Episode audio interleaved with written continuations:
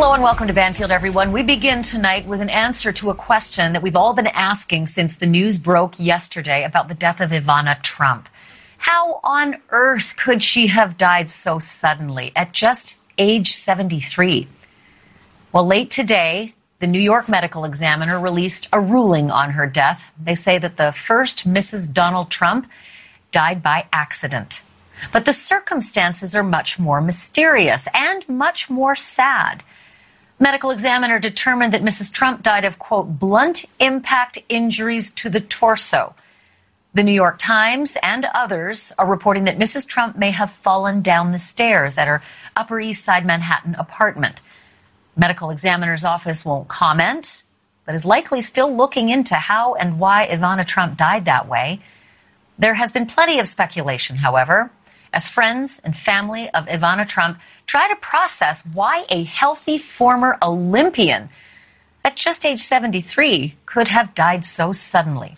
Joining me now, Rob Shuter. He's a former PR agent who now hosts the podcast Naughty But Nice. He has followed Ivana Trump for decades. And Paula Froelich is our senior story editor at the Banfield Show. She spent years as the editor of Page Six at the New York Post and covered Ivana Trump extensively. All right, uh, to the two of you, this is such sad news, and we were all really surprised and very saddened by you know this story yesterday. No one was expecting that Ivana was going to die so soon, but Paula, the Post is uh, reporting a lot of unique and interesting details in the lead up to discovering Mrs. Trump. What are they saying? Well, they're saying basically that the last time anyone actually saw her was Wednesday night when she left her apartment to go get soup from her favorite restaurant, Altesi.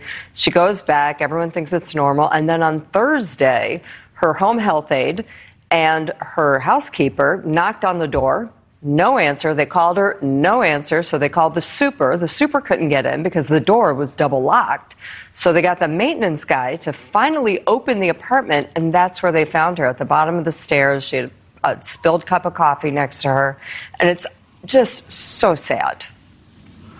It's extremely sad. And, and Rob, you know, I'm assuming that the tributes are going to start pouring in pretty soon, but um, but Ivana Trump was beloved, uh, and she is a, a, fixture of the New York scene, uh, fixture of the New York tabloid headlines, that's for sure. What are some of the other stories that are circulating right now about everything that led up to this, including the incident itself?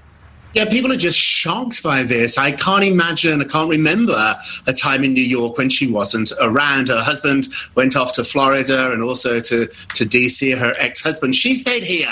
She was a New Yorker. She was here during the pandemic. And I think you have to remember that before Paris Hilton or even Kim Kardashian, she was in that space. And to be that famous with no social media back then, the way she did it is by going out every single night. She was was at all the parties, the charity events. It didn't matter if they were fancy events like the Met Ball uptown or even drag bars on the Lower East Side. She would be there pretty much every night. So I think she touched so many different people in New York. And today we're all feeling a little bit sad about that. And then, of course, you know, we didn't see her for a while, but when Donald Trump, uh, you know, became the occupant of the Oval Office, the news broke that she had a regular open phone line uh, to the Oval Office. That was true. She spoke with him regularly. He offered her the ambassadorship to Czechoslovakia, her native country. She said no. She wanted her life to stay as it was. But Paula, there are some reports that her health uh, may have been failing. Some of her friends reporting that she had a terrible hip problem, which we're, we're trying to put two and two together as to why she might have fallen, if that's indeed what happened. But what do we know about that? Well, you know, here's the deal, Ash. For the last couple years, she's only been seen in photographs holding onto an arm of an aide. And as we all know, when you get to a certain age, it's like Judge Judy always said it's the falls that'll get you, and you have to be real careful. Now, listen, I've been on the boat, but I do know that Rob Shuter has been in the house. And Rob, you were telling me a little bit about what those stairs were like.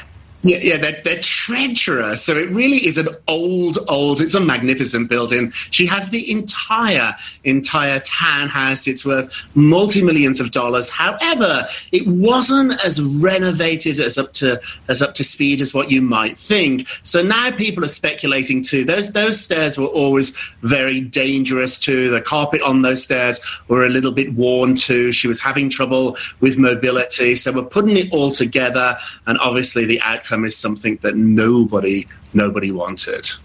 No, no one expected either. Paula, um, you know, we, we didn't escape the images of her youngest son, Eric, who was outside the apartment in New York City out on the sidewalk um, yesterday. I mean, it's really just heartbreaking to think that, that the three kids would get that news. And, and I think Donald as well getting that news would be um, really tragic. But Eric was pretty close to her. Oh, yeah. Eric and his wife Laura were out there immediately.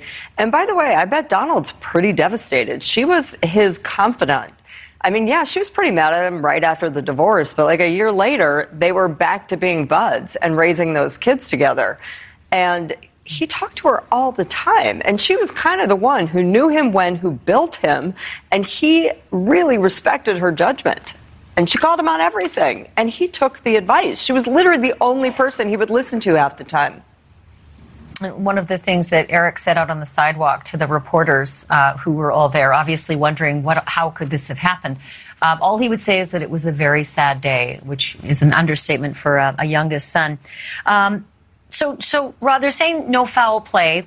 Uh, they're likely, you know, investigating somewhat further until this this case is closed, and perhaps it'll stay a, a family matter. But do we know anything yet about how um, Ivana will be memorialized? I mean, it's just hard to believe that there isn't going to be something really big for the woman who was the Plaza Hotel, for the woman who was the front page of the New York Post and the Daily News for decades. Um, what do we know about uh, plans to memorialize her?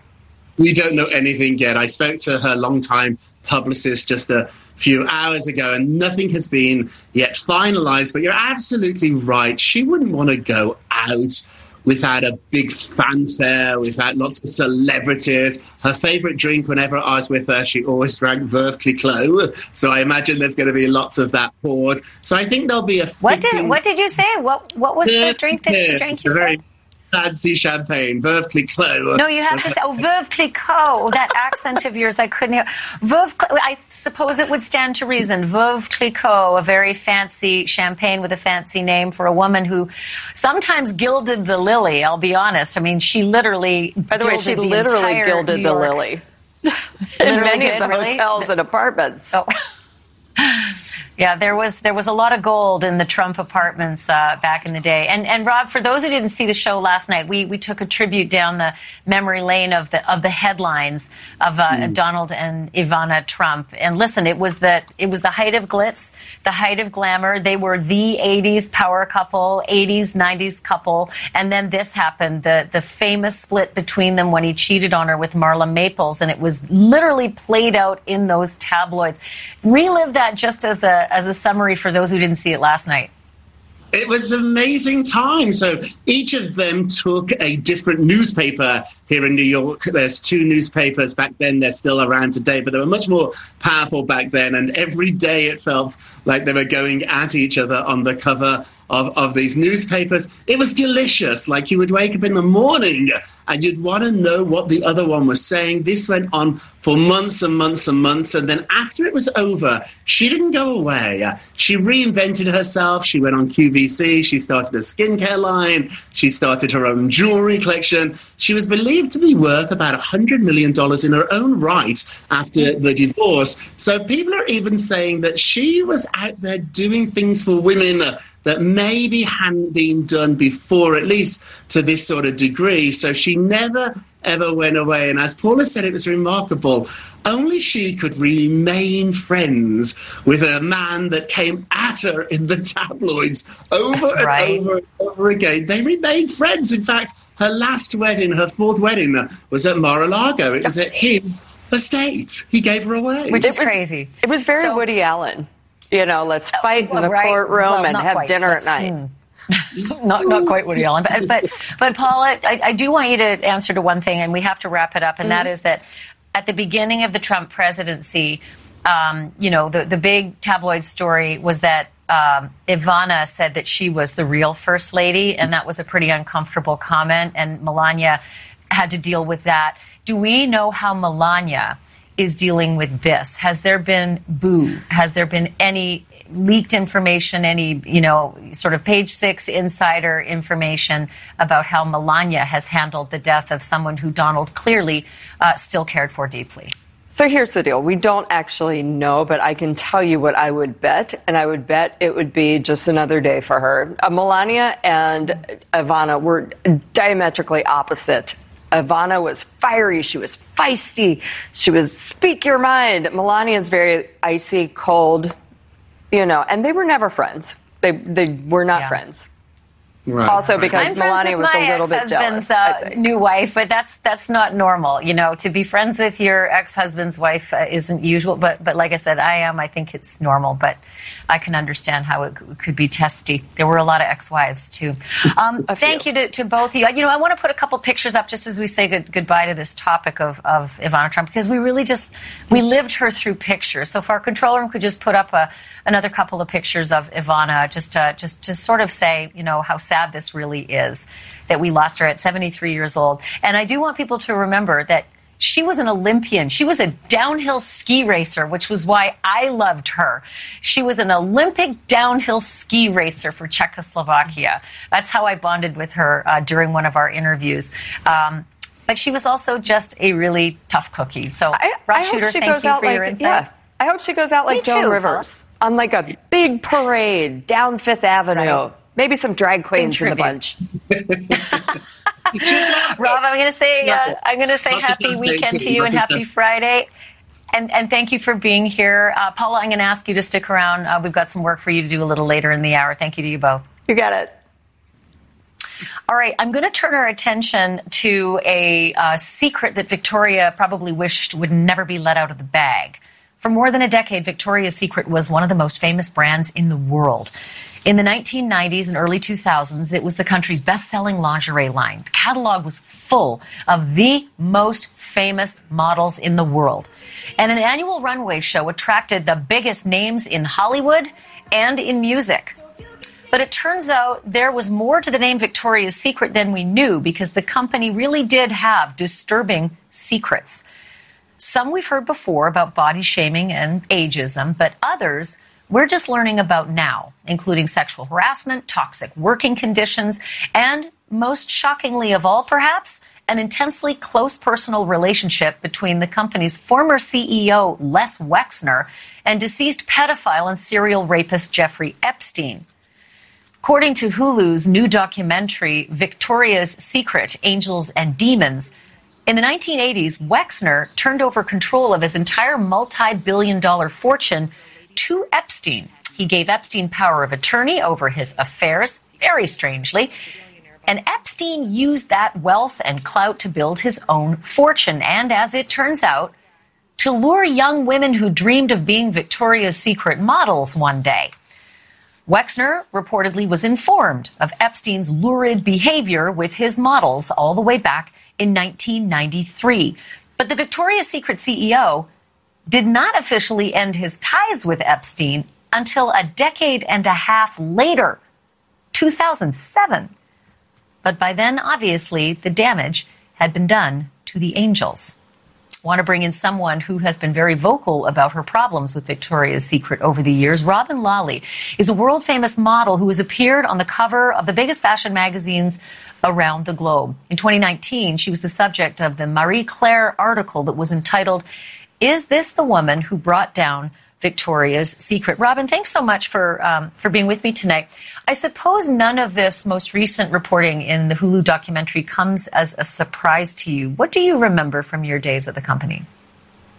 Um, Jeffrey S. Epstein's creepy gaze on really? many different nights. Yeah, like you know, the guy would get drunk all the time and be hitting on the girls. So I'm just shocked that it was like kept kind of like closed behind door, like behind like closed doors because it was so like open within the industry like and you had to kind of like become his friend to be you know in the show. So, you know, I'm just kind of happy that it's kind of finally out and that we don't have to force these young girls, because they're teenage girls, to go cast with these creepy men. Uh, I don't know why it happened for so long, and I'm glad it's finally come down. So, so Robin, it's it's breaks my heart to hear this that you and your fellow Victoria's Secret models um, just kind of had to live with it. That you didn't feel like you had any power to to sort of get an upper hand on a man like that. That he literally had this strength over you, even though he wasn't part of the company. He was just Lex, less Lex Wessner, Lex Wessner's. That's a hard name to say. Uh, Lex Wessner's friend. So when everything did happen with with Jeffrey, when when the, the legal you know what hit the fan, did you feel like you couldn't even speak out then because the, the young women who were part of the uh, criminal cases had it so much worse off? Yeah, and it was more because um, you were trying to build your career as a model. And if you said anything um, about anyone and you had to cast with certain people and uh, Wexner had the whole L brands. So he didn't just own Victoria's Secret, he owned Lane Bryant. He owned all the jewelry brands. He owned like every brand that you could possibly think of. So you couldn't actually say anything to anyone because then you wouldn't be casted, you know, you wouldn't work. Lady, you'd lose your career. Um, and if you talked, you know, like I'm talking, people would just shun you. You know, you would get shunned by New York City um, as, you know, pretty fast. Um, I've experienced it too. But, you know, I have a daughter and I'm not letting that happen to my daughter. And I'm not letting Jeffrey Epstein look at her like he looked at me or looked at other girls, you know, because he did. And I've experienced it. I've experienced this whole, you know, 2000 and, you know, 14, 15 when Victoria's Secret was at its, you know, peak they were casting like they were, and the girls were starving themselves. Like they were starving themselves. It was ridiculous. And I think Savage Fenty's, you know, way of showcasing bodies and in, including diversity and making women feel good about themselves is just highlighted such an, an, amazing way to do it and i think that's the way we should be doing it and you know i think women are realizing it now and you've got to vote with your wallets basically can I ask you a question? As we look at some of those runway models, and listen, I was a consumer of Victoria's Secret products. I watched that annual show, which now is defunct. That annual fashion show doesn't happen anymore. They look so happy, the models. They're coming out on the runway and strutting with such confidence and beauty. And that's what the image was for us, the consumer. What was going on behind the scenes backstage? Starvation, you know, like working out every day, like more than you could possibly think. I mean, the models, this was the the the top of the top. This is with money where, where, sorry where the money was the most you know? Like this was the end of your career basically in a good way. You know victoria's secret um, managed to build itself somehow because the lingerie brands usually weren't like that. You know designers were like that. But a lingerie brand became like that. And um, uh, for some reason, everyone wanted to be on that catwalk.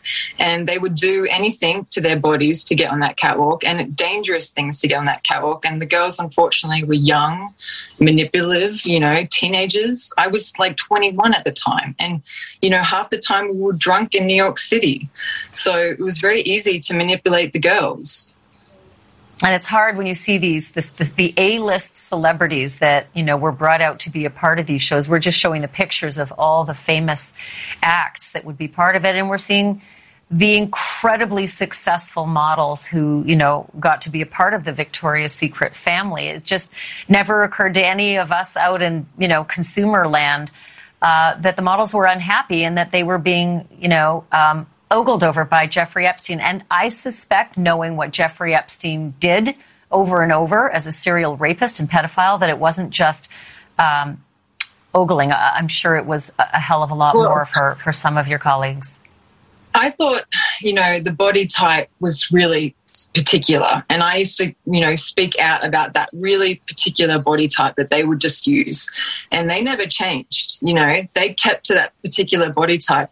And they're only changing now for money. you honey you know? That's the only reason why they're changing is because people are finally waking up with their wallets. You know if you want diversity you vote with your wallet. So i think people have got to realize that you have the power. You know don't vote for this bullshit basically so I don't know. I like and diversity I isn't just in color either, right? Diversity's in yeah. size, shape, sexuality. It's it, it's runs the it runs the gamut and age. Thank you, as a nearly fifty five year old woman. Thank you for that. Um, Robin, thanks so much. Thanks for coming on and, and thanks for speaking out early because you were one of the first uh, who came out a long time ago before this documentary. And thanks for telling us uh, the truth about what, what was really going on. And I hope you're good and good luck to your daughter, too. Thank you so much for having me. Thank you. Bye.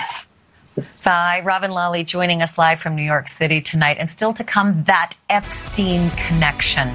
For a serial sexual abuser, there was an awful lot about Victoria's Secret to like. But What did the company CEO see in Epstein? And more importantly, what did the company CEO allow Epstein to do to his models? That's next.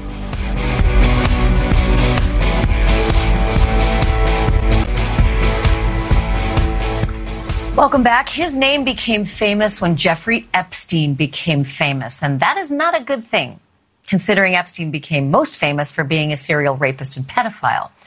But the CEO of Victoria's Secret, Les Wexner, is coming under serious scrutiny after allegations surfaced that his Victoria's Secret company was full of a lot more devils than angels. I'm joined now by two people who know a lot about both men. Vanessa Grigoriadis is a journalist and the co host of the podcast Fallen Angel, which explores the history of Victoria's Secret and the actual secrets surrounding the brand. And Barry Levine is the author of the book the Spider Inside the Criminal Web of Jeffrey Epstein and Ghislaine Maxwell. Welcome to both of you. So, Vanessa, let me start with you. Um, I suppose it, since you know so much about Les and Victoria's Secret and also Jeffrey Epstein, all of the, the secrets that are being unraveled uh, in this Hulu documentary, they don't come as a surprise to you.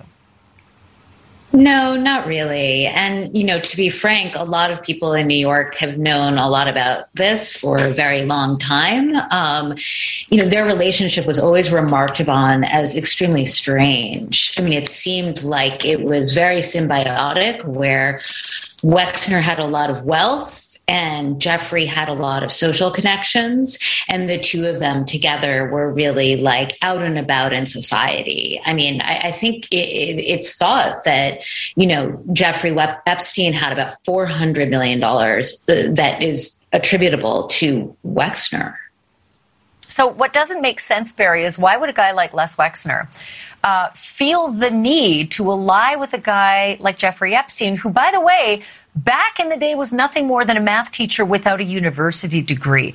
He sort of faked his way into being this impresario in Manhattan. And he couldn't do what he did if it weren't for Les's money and power. Why on earth did Les give Jeffrey all of that money, all of that power, and the power of attorney?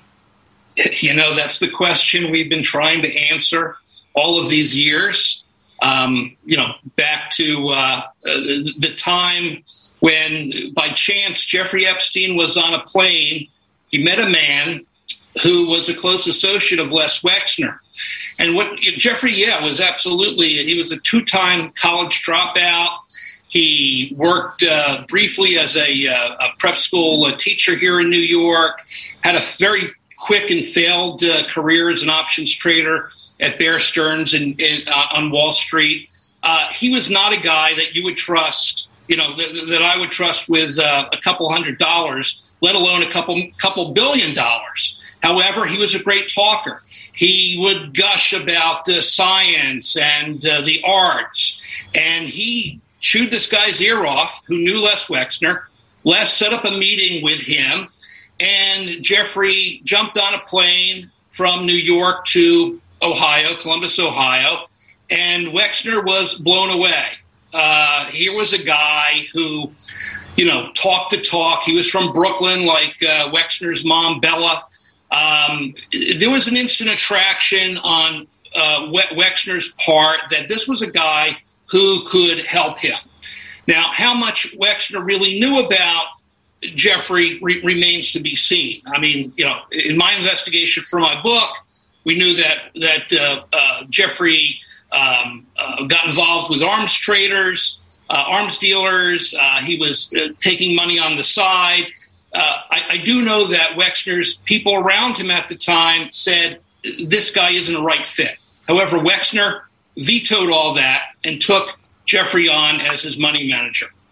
And and what's bizarre um, is that you know there are all sorts of allegations that uh, Epstein was blackmailing Wexner, that there may have been a, a, gay relationship between the two. No one's ever been able to really prove any of that out with, you know, hard, solid evidence. But let me just uh, say what Wexner has has released as a statement regarding all of this. He says, "At some point in your life, we are all betrayed by friends, being taken advantage of by someone who is so sick, so cunning, so depraved is something that I'm embarrassed I was even close to."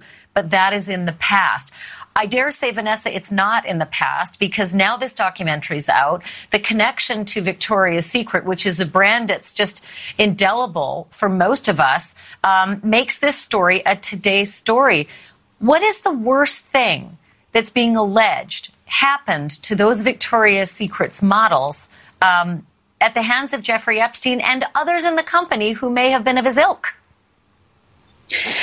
Well, you know, we do know that Jeffrey was pretending to be a scout. He was pretending to be a Victoria's Secret scout and asking, you know, at least in a couple of cases, asking women to take their clothes off because he was going to assess if they could become models for this company, right? And we know in at least one case, we have somebody who said that she told people high up at Victoria's Secret that this was going on you know i think that there is generally a thought that there there was some distance between wexner who spent most of his time in ohio and a lot of the models were mostly in new york you know?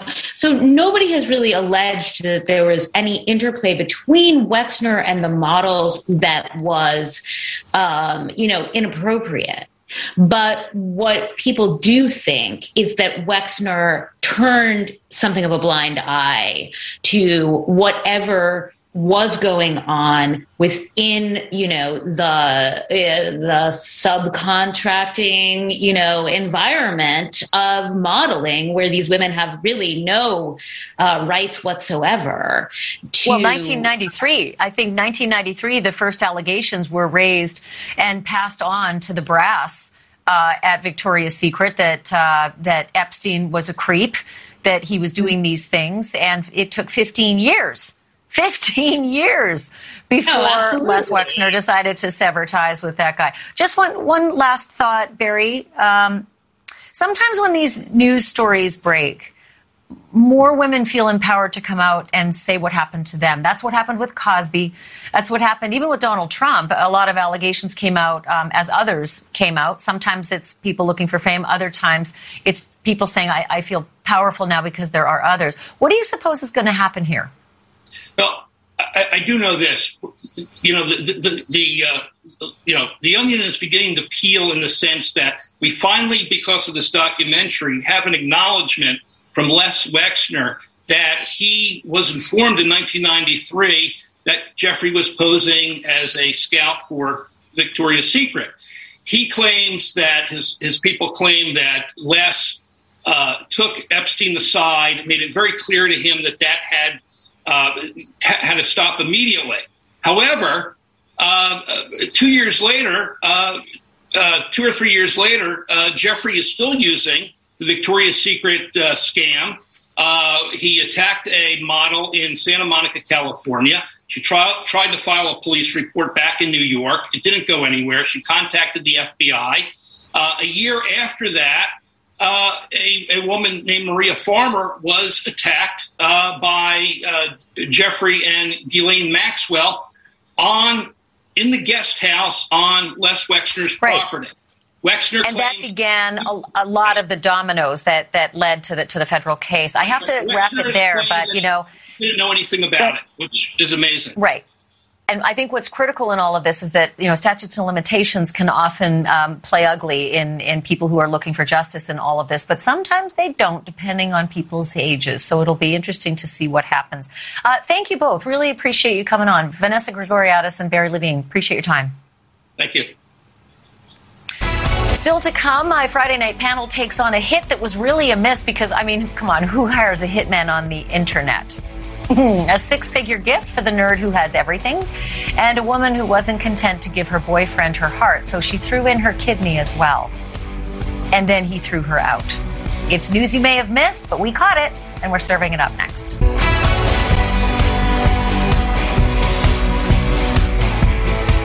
Inflation is hitting us all hard, not just here, but around the world, and not just people, but otters and penguins too. Don't take my word for it An aquarium in Japan uh, tried to switch out the horse mackerel that its otters and penguins were used to eating with a less pricey fish, thinking that, yeah, they probably won't know the difference. And it turns out they totally knew. Take a look. サバを今餌として使うようにしています。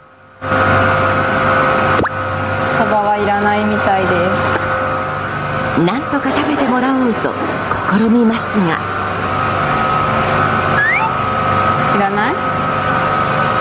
いいやそう。サバを拒否しているのはペンギンだけではありません。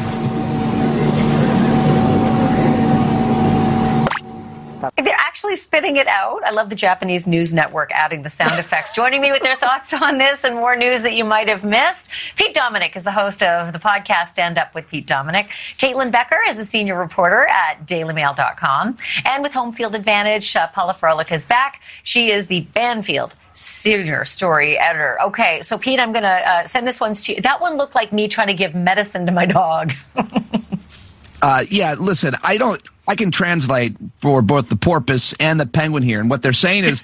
No, hell, with this horse mackerel? Who named this? I don't want anything named horse mackerel. I'm a porpoise. Give me fish. What a ridiculous name. I, I totally justified. Wait, you know what? I hear you. I actually felt like that video was from inside my house when I tried to give my dog Doug some new food because you know he was used to this new gourmet food? food, and I was like, "This is expensive, Doug." I'm going to give you some other food. You won't know the difference. He did. He didn't eat for I've five never, days.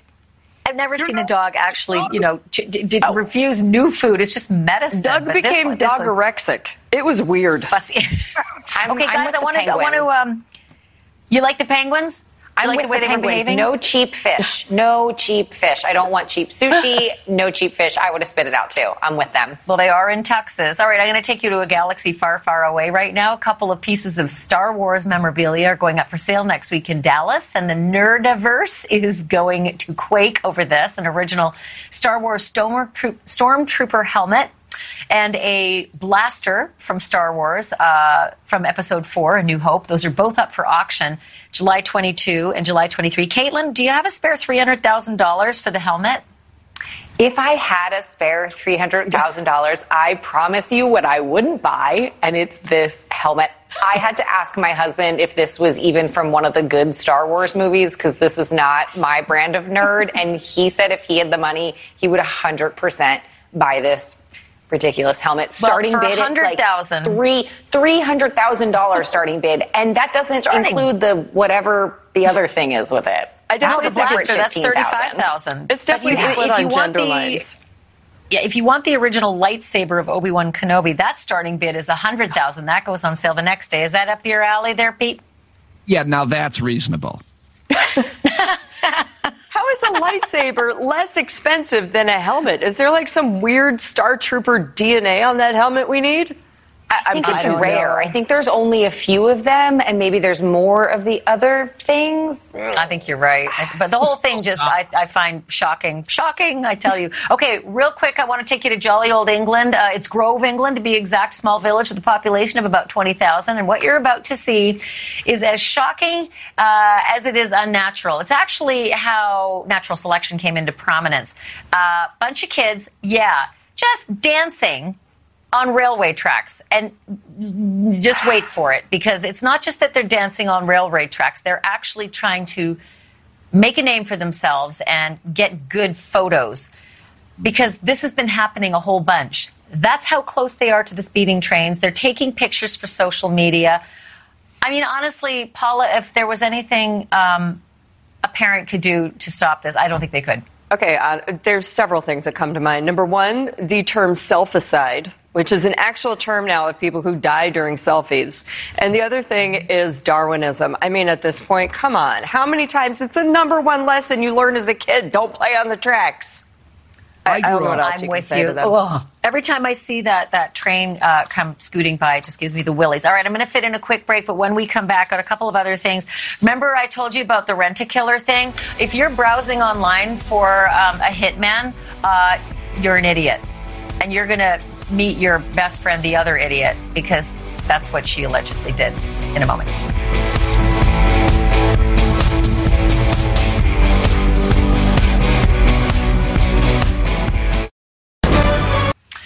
To Yorba Linda, California now, where a 30 year old account exec named Colleen Lee is probably having second thoughts about donating her kidney to the love of her life so that she could save his life. I win!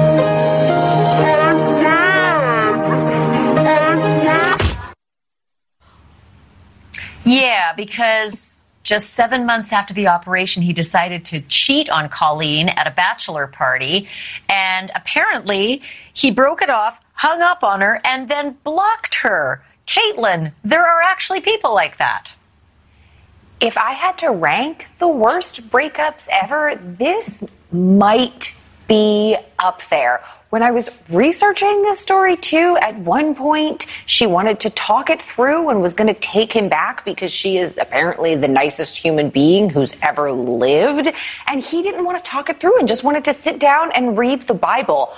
I can't promise that I know everything that's in the Bible, but, but I promise later, you taking a kidney and cheating is not in there.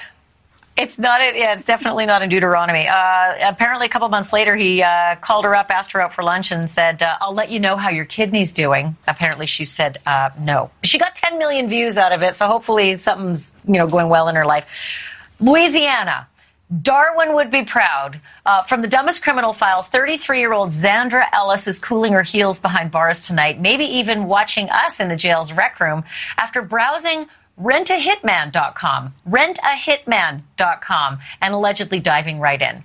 Uh, the New Orleans Waffle House that you're looking at might be the last free space that Ellis roams for a while because that's where the feds grabbed her after they say she tried to hire a hitman for a thousand bucks to take out her romantic rival, a woman who was uh, apparently also has a child by the same baby daddy. The trouble is, the website rentahitman.com is linked to the FBI. A few text messages later and some bargaining over price, and Ellis is now facing down 10 years. And uh, Pete, apparently on the website, the best part in the fine print is um, a personal protection for your client, you know, for the clients, their privacy. Hitman Information Privacy and Protection Act of 1964 guarantees their privacy. And yet they fall for it every day. Well, listen, Ashley, judge not lest ye be judged. I have done a search or two in my life on the internet looking to rent certain things. And, uh, you, you know, this woman had all the best intentions, and sure, and the FBI, I, I think, uh, I think they have a lot to answer for. This is a real setup. The Waffle yeah, House so? is she, the best part. The Waffle House. Well, she brought her oh. baby in a stroller, apparently, allegedly, to, to make the thousand dollar deal. All right, I got to uh, fit in another break, but when we come back, you're going to see a janitor uh, who definitely shouldn't be a janitor because he sings better than Steve Perry, and you're going to hear him next. To Indiana now in Davis Park Elementary School. Uh, they recently had their end of year talent show, which usually features the kids. But this year, the school custodian, Richard Goodall, put down the broom, picked up the mic, and it is so worth seeing. Take a look.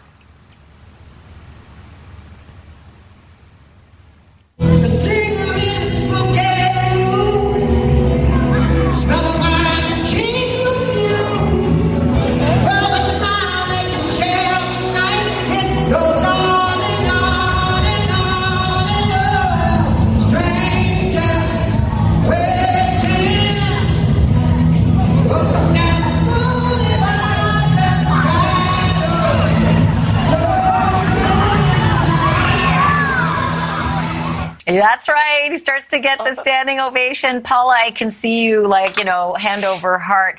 I love uh, it he, so much. He apparently, I love it so much. He did a virtual tryout for The Voice, but didn't make the cut. What's going on there? You know what? They're not always right. That's all I got to say. Every time I, I watch that video, I just hold up a metaphorical lighter and I'm like, that's right. and then I get down I in my karaoke position. It's like a full lunge. it's amazing. Right. I know the kids would do it too if they weren't like eight. All right. Uh, real quick, I want to take you to Illinois for the emergency waiting room of a veterinary clinic doctor named Frank Bozekla. Love the name. Uh, he's regularly forced into the indignation of um, announcing the patients when they're ready to come in, but it's super duper embarrassing with the pet names that people are choosing. Take a look at this. We're ready for boogers. Ooh, that's not what I think it is. Is there a tidy? Yeah, no. Um, his name is Titty. um, so, Caitlin, some of the other favorites on the list, I, would love to get your reaction. Paul McCartney, Pico de Gallo, Bark Vader, Ozzy Osbourne, Sir Francis Duke of Meowington, just call me Sir, Prince of Barkness, and my two favorite on the list are Neil Patrick Harris and Bark Ruffalo.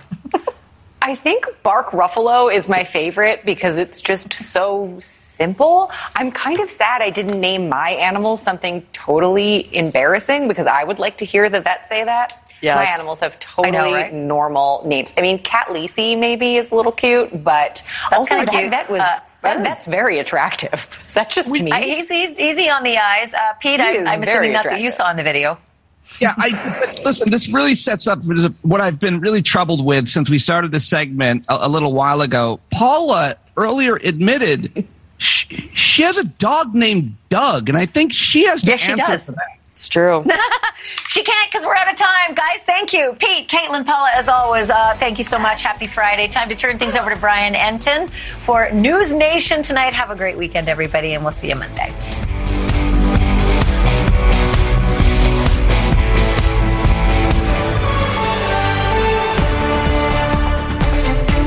The fist bump scene around the world. President Biden greeting the Saudi crown prince in Jeddah, but back home, another Democrat named Joe bumped one of the president's